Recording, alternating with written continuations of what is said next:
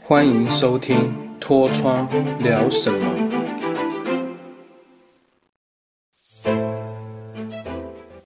大家好，我是你好朋友脱窗，欢迎收听《脱窗聊什么》第二十集。今天聊的主题是我的品牌 AB Carrot，AB 红萝卜在新加坡展览的一些有趣的事情。我相信有很多朋友出国旅行也会考虑去新加坡玩一下，感受一下那边的氛围、风景。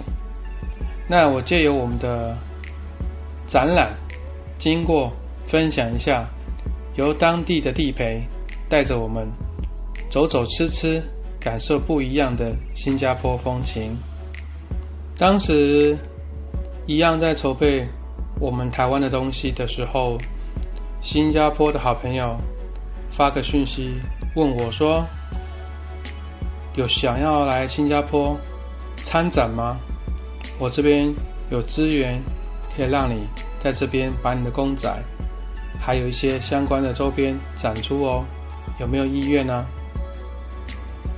然而我就回家跟大侠讨论说：“嗯，朋友有提出这个想法，我们。”好像没有带东西出去国外走一走看一看，有没有想要过去展览？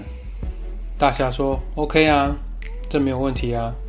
顺便让一下海外的朋友看看我们的作品，因为当时其实我们以前办抽奖的时候，常常会有一些新加坡啊，还有马来西亚的朋友会来抽奖跟分享，也蛮意外的。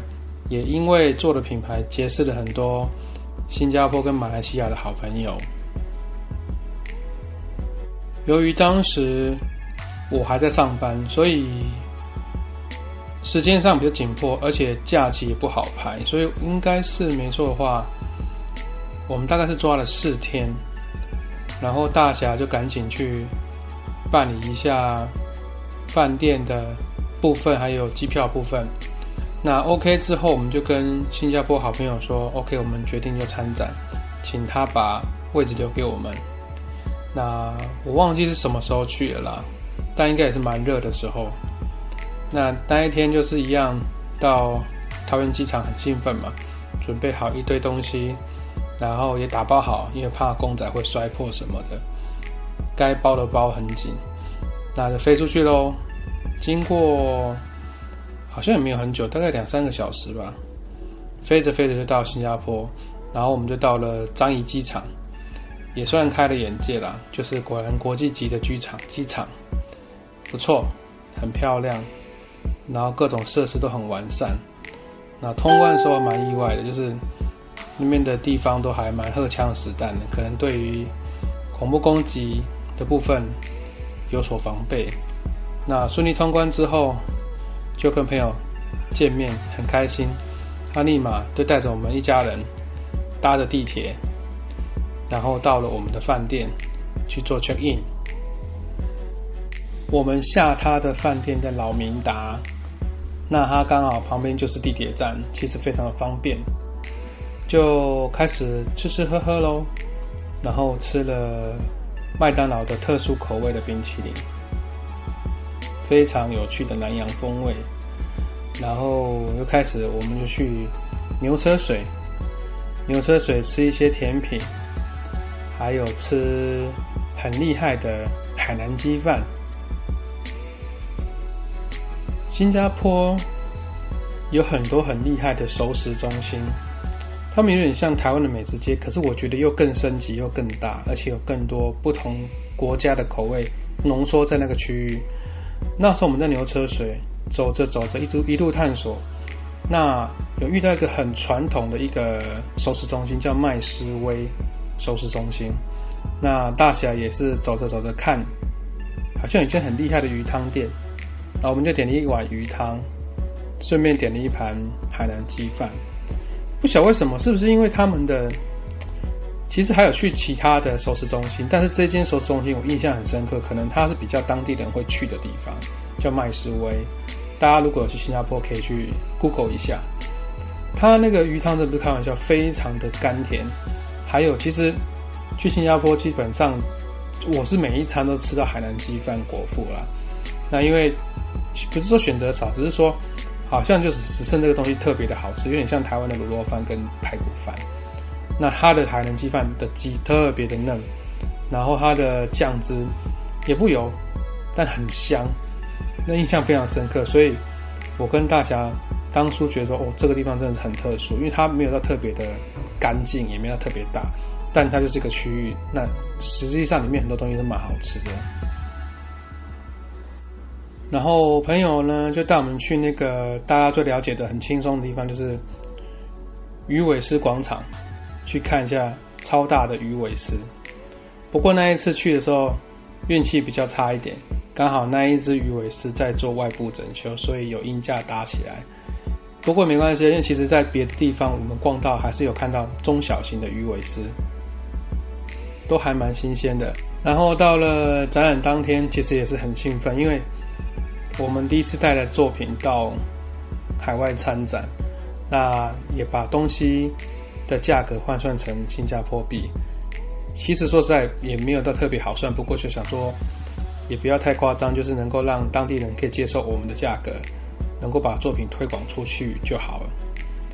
展一展其实蛮有趣，听听他们那边的环境，新加坡其实收入算很高的国家，啊，但他们税金很重，一些相关的东西也要付出，只是说感觉上他们。可能会希望把钱花在其他角度上。那对于有些艺术品啊、奢侈品，他们觉得哇，蛮贵的，哦，或者觉得说，就算可能便宜，他也觉得说不需要去买。但运气还不错，当天展，因为其实只有展一天呐，然后时间也不长，大概就是六到七个小时。那印象其实经验蛮好的，因为认识蛮多海外的创作者，然后。我也蛮开心，本来预预期是说还好应该不会卖到什么了，不过蛮开心，也卖了两只公仔，然后周边也卖了不少，所以基本上有把旅费几乎是摊平，就是这次去旅去当做是去旅行，然后用作品来换旅费这样子，然后主要是获得很多很多的不错经验，而且开了很多眼界，看到海外的世界跟海外的需求。最主要是顺便可以去新加坡旅行，这是很好的经验。展览结束之后，我们就把东西打包整理好，拿回饭店放好。那因为新加坡很多朋友有创作者跟收藏家，那那天晚上是跟收藏家朋友约，要他带我们去吃新加坡有名的肉骨茶。那我们今天这个店是在乌节路那边，那一路上走着走着很漂亮，很像。台湾的忠孝东路或新一区，还是香港的弥敦道这么美丽。那吃的这间店算是新加坡有名的连锁肉骨茶店，也点满了一桌，他也请我们一家人吃饭，真的非常非常好吃，大家不妨去试看看。那这次经验真的不错，还可以吃到很多不一样，有当地人带我们去吃的小吃跟餐厅。那当然到了我们最期待的环球影城喽。那环球影城基本上它就是在圣淘沙。我们那一位新加坡的好朋友，他真的是一个超级玩家啦。他有买环球影城的那个整年度的套票，而且他有告诉我们说，只要跟着他的脚步走，基本上一整天可以把百分之九十的设施玩到。爆这样子，那也很有趣啊！一路这样跟着他走，哦，除了比较太刺激，小朋友不能玩的，我们都玩到了，而且还有跟，因为环球影城是有很多主题的卡通人物啊角色综合在一起的乐园嘛，那我们有跟那个变形金刚、柯博文还有大黄蜂合影，真的很大只，还有玩的小小兵，还有玩了很多。主题的东西，然后逛起来真的是不输迪士尼啊！因为这次去其实时间比较赶，所以也很感谢那个朋友带我们一路这样走，还要看到什么？哦，史蒂芬斯皮伯的那个拍摄影城的一些道具场景，我觉得真的超酷，也算开了眼界了。如果有机会等孩子大了，可能会带他们再去一次环球影城看一看。到了最后一站，我们去了非常知名的滨海公园空中步道，那要买门票上去的。那我不晓得原来高度这么高。那天风有点大，但还没有还还有一点点小雨，但还好那时候上去楼上之后并没有到下大雨。否则好像他们听说是有什么天气不好，说是暂停开放的。那天看一看，走走觉得哇，真的怎么那么漂亮？这个设施怎么搭建出来的？而且看起来超级有未来感的。我记得之前好像有一部电影也是用由这个场景去做取材跟设计的，我觉得非常酷。那这是滨海公园的空中步道。到了最后一天，我们准备要 check out 去机场。那新加坡好朋友很客气带我们去，也是新加坡很著名一些连锁的，像什么早餐豆浆什么的，还去吃一间吐司店。哦，那吐司店我印象深刻。还有什么？有个绿色的蛋糕。那个应该很有名，大概我忘记叫什么名字，然后搭配他们的咖啡，那咖啡真的是很好喝，很浓，咖啡很香，那个不输香港的咖啡香。